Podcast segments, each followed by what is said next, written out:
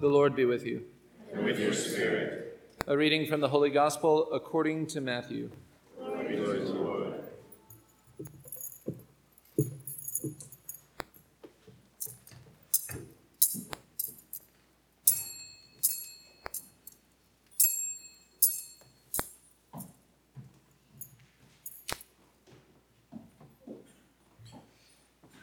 When Jesus heard that John had been arrested, he withdrew to Galilee. He left Nazareth and went to live in Capernaum by the sea, in the region of Zebulun and Naphtali, that what had been said through Isaiah the prophet might be fulfilled. Land of Zebulun and land of Naphtali, the way to the sea beyond the Jordan, Galilee of the Gentiles. The people who sit in darkness have seen a great light. On those dwelling in a land overshadowed by death, light has arisen. From that time on, Jesus began to preach and say, Repent, for the kingdom of heaven is at hand. As he was walking by the Sea of Galilee, he saw two brothers, Simon, who is called Peter, and his brother Andrew, casting a net into the sea. They were fishermen. He said to them, Come after me, and I will make you fishers of men. And once they left their nets and followed him. He walked along from there and saw two other brothers, James the son of Zebedee and his brother John. They were in a boat with their father Zebedee, mending their nets. He called them, and immediately they left their boat and their father and followed him. He went around all of Galilee, teaching in their synagogues, proclaiming the gospel of the kingdom, and curing every disease and illness among the people. The gospel of the Lord. Praise you, Lord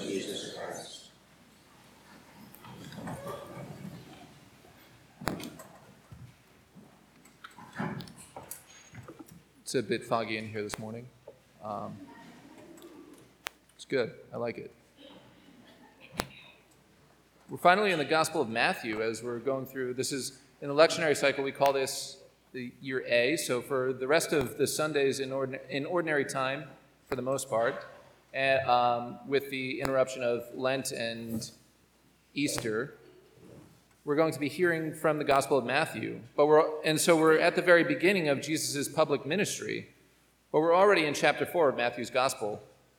Um, but really, the only things that we've missed, and we actually covered them through the Christmas season, were the infancy narrative, the preaching of John the Baptist, and then Jesus' baptism in the Jordan, where he hears the words of the Father uh, spoken to him You are my dear, dear child. You are my beloved Son. I delight in you. With you, I'm very well pleased. And then from that moment on, so, and that's where Jesus is revealed as God's anointed king. And what does he do immediately after that? He goes into the desert to do battle with the devil. Real, or being revealed as the Son of God to the people, he's revealed to be at the head of his people. So, not simply the second person of the Blessed Trinity, but also God's anointed king who's going to bring his kingdom uh, to light, that he's going to bring his kingdom to bear in the world.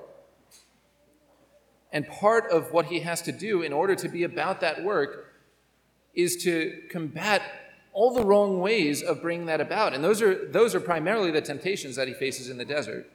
Of course, as we prepare, as we come into Lent in a few weeks, we'll be spending more time thinking about uh, that scene and uh, the idea of penance.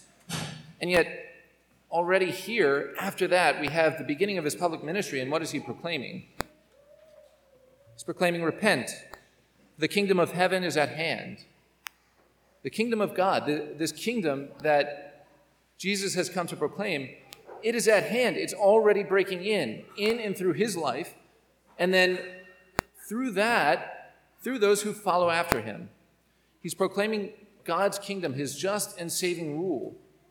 After all, it is that heaven, heaven is the, is the space. It's, the, it's not necessarily, we're, we're tempted to, in, uh, in contemporary thought, we're tempted to think of heaven as this, this geographical, this celestial geography where we, we have life after death and heaven is the good place. But if that's really what Jesus is saying, then what he's saying here doesn't, it doesn't totally make sense because the kingdom of heaven is at hand.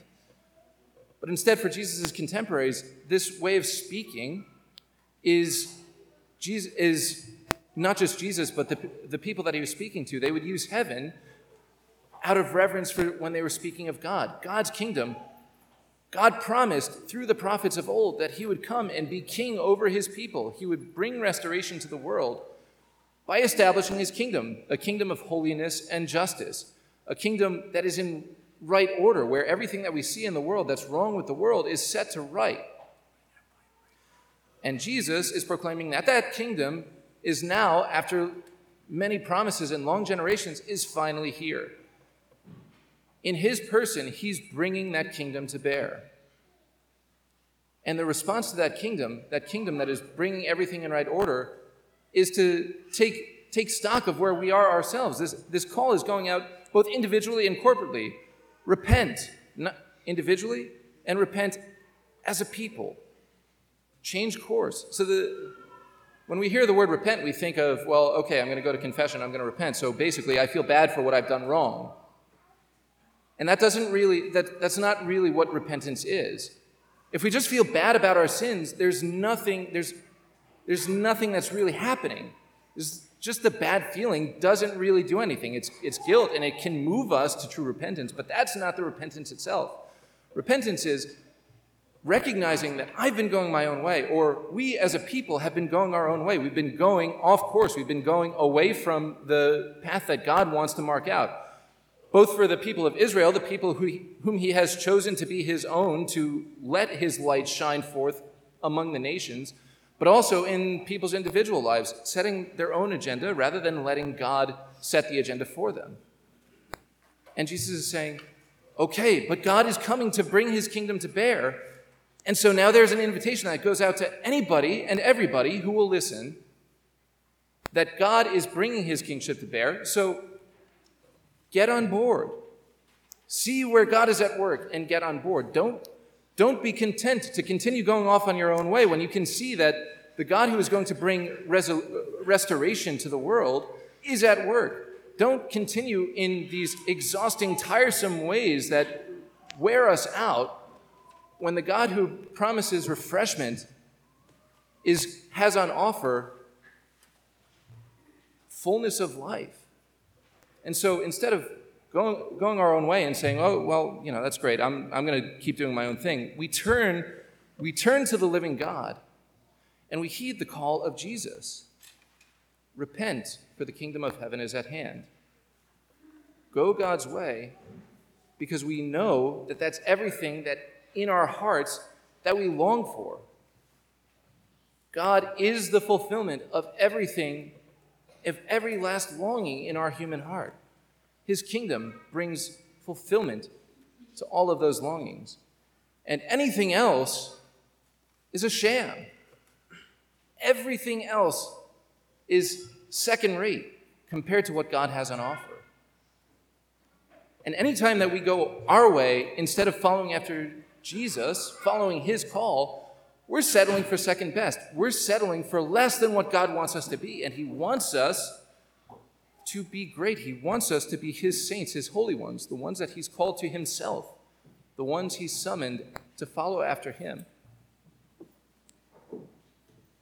And do we really want to settle for anything less than God Himself? Especially when Jesus, as we see in the gospel, he, he makes this call. We see, we, we're introduced to his preaching, and, we, and it's not for nothing that the next scene is him going out and calling Simon and Andrew and James and John. Because we see what this call to repentance actually means. He goes out. It's not as if Jesus is just walking by on his own way and not and has no concern for where we are. He calls the, these fishermen where they are. He calls after them, he, he, he seeks after them, he issues the call. And of course, there's some sense that they, they've been hearing him preaching, so they have some idea of who this Jesus is. But when he issues the call, is there any hesitation? Is there any, uh, is there any hint of um, trying to hold back. No, he says, Follow me. And immediately we hear, at once, they left their nets and followed him. And again, immediately, James and John left their boat and their father and followed him. We see that Jesus issue, he's bringing his kingdom to bear, but it's not this it's not simply this grand project that is so high over our heads that it doesn't take note of us individually. He issues the call, in fact, primarily at the individual level and brings us, draws us into the community that he's forming around himself. And it's through that, it's through the transforming power of the kingdom working in our hearts. We, we pray every, every time we come to Mass and hopefully every day. Our Father who art in heaven, hallowed be thy name. Thy kingdom come, thy will be done on earth as it is in heaven. And when we're praying that, we want it first and foremost to be done in our hearts. Because we realize this, this kingdom that Jesus is preaching, we realize that everything in our hearts is not necessarily fit to be in that kingdom. Unless I'm speaking just for myself, I know in the, in the depths of my heart that not everything there is fit for God's kingdom, for his just and saving rule, because I know there are parts of me that I'm still not ready to hand over entirely to him. And he continues to issue the call turn back to me. Give this over to me, and I will give you rest. And so I need that kingdom to come into my heart first and foremost, so that I can bring that kingdom, the good news that Jesus has on offer, to everybody that I meet. And we can take heart from looking at this gospel passage, his call of the apostles, because this call doesn't simply go out to the 12 apostles 2,000 years ago. This call has gone out goes out and continues to go out to each and every one of us. That's why we're here today. This is why we've come to worship the one God living and true through within in Christ Jesus in the, in the Holy Spirit. It's because we've been summoned here today by Him because He wants us to follow after Him, because He wants greatness for us, because He wants us to be His people, that we are here today offering everything that we have and everything that we are in order to receive God's very life and to be founded on this on the sure and certain knowledge that we are loved and we are forgiven by the God of all the universe. He's the God of all the universe, and He takes note of each and every one of us because He's entrusted to each and every one of us some small part of His, his plan for salvation we get to take part in the work beyond our wildest dreams. We get to take part in the work not only of being saved ourselves, but we get to be instruments for that God for those we meet as well. And that is something that is beyond certainly my wildest dreams, and I hope you can see the excitement in that. That that is truly something that is really it's inexpressible how great that that vocation is. And we may be sitting here thinking, well, of course, it's easy enough for Father to say that. You know, he, had, he, he, feel, he feels that he was called to the priesthood and everything. No, that call goes out to each and every one of us. That call goes out to each and every one of us, and God knew what he was doing when he called us.